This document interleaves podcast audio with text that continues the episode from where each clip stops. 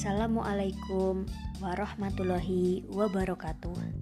Selamat berjumpa lagi dengan saya Zaidana Zenizela. Saya adalah audiopreneur dari Prodi Pendidikan Guru Sekolah Dasar Fakultas Keguruan Ilmu Pendidikan Universitas Islam Balitar, The Entrepreneur University. Saya akan mengajak pendengar semua untuk membahas mengenai macam-macam pendekatan supervisi. Di antaranya ada supervisi ilmiah, supervisi artistik, dan supervisi klinis. Pertama-tama, saya akan membahas mengenai supervisi ilmiah. Apa itu supervisi ilmiah dan bagaimana sih bisa muncul supervisi ilmiah? Mari kita simak.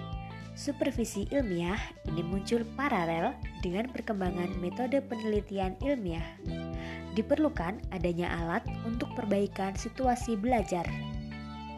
Supervisi lebih banyak berfokus kepada inspeksi, perlunya aspek penilaian guru terukur, jelas, objektif, serta perlunya pengelolaan administrasi guru secara ilmiah. Adanya standar yang kurang jelas untuk mengukur capaian belajar siswa, meningkatkan kinerja sekolah atas gerakan efisiensi dan efektivitas. Supervisi ilmiah merupakan bagian dari gerakan manajemen ilmiah, dipengaruhi oleh praktik bisnis dan manajemen, era supervisi yang berorientasi terhadap efisiensi, dan terfokus pada keefektifan dan keefektifan hasil yang berorientasi kepada efisiensi. Supervisi ilmiah memiliki asumsi dasar berupa efisiensi guru dapat ditingkatkan melalui 1. Bantuan supervisor yang dapat menerjemahkan tujuan-tujuan sekolah ke dalam istilah-istilah yang dipahami guru.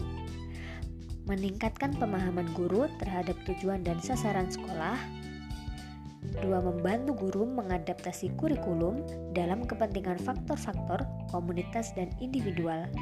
Tiga, menganalisis pengajaran, menilai kualitas pengajaran, dan efisiensi hasil pembelajaran. Supervisi ilmiah memiliki sudut pandang berupa satu, Pengajaran atau pembelajaran dipandang sebagai ilmu 2.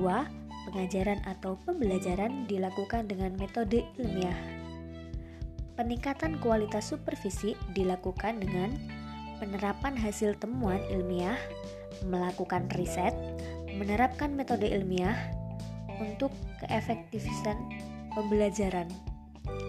Indikator keberhasilan dilihat dari pembelajaran dan variabel proses belajar mengajar. Kedudukan supervisi pengajaran yaitu satu sebagai bagian dari manajemen ilmiah kedua, sebagai gambaran hasil riset. Penelitian ilmiah dilakukan oleh supervisor dan guru meneliti keefektifan pembelajaran di kelas. Ciri supervisi ilmiah adalah satu, pelaksanaan terencana dan berkelanjutan, dua, sistematis dan prosedural, tiga, pelaksanaan dengan instrumen data, real, dan objektif. Kelemahan supervisi ilmiah adalah satu, tidak dapat menunjukkan kelebihan dan kelemahan perilaku siswa, dua bersifat diskrit, tiga mengabaikan pengalaman siswa, dan empat mengesampingkan proses. Yang kedua, kita akan membahas supervisi artistik. Supervisi artistik muncul karena adanya masalah dalam supervisi ilmiah dan tidak semua manusia yang melakukan pembelajaran dapat diukur secara ilmiah.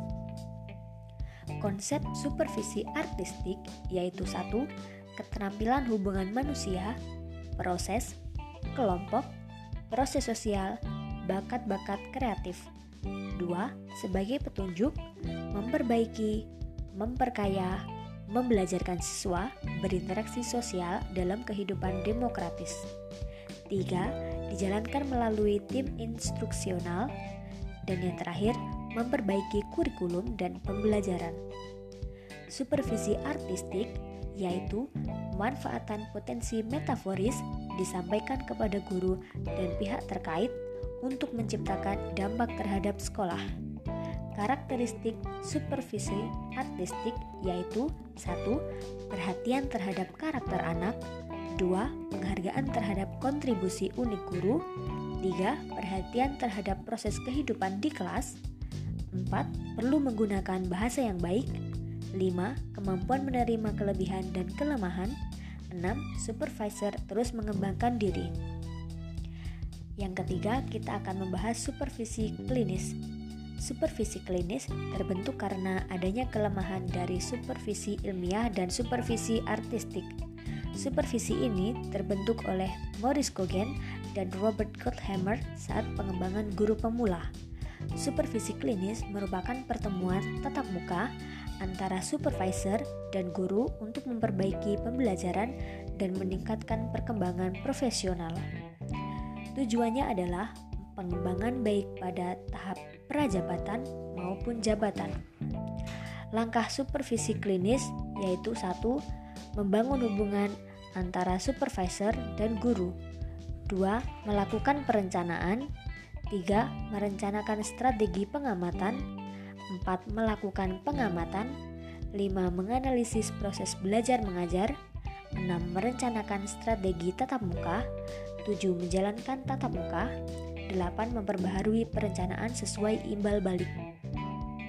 Kekuatan supervisi klinis yaitu 1.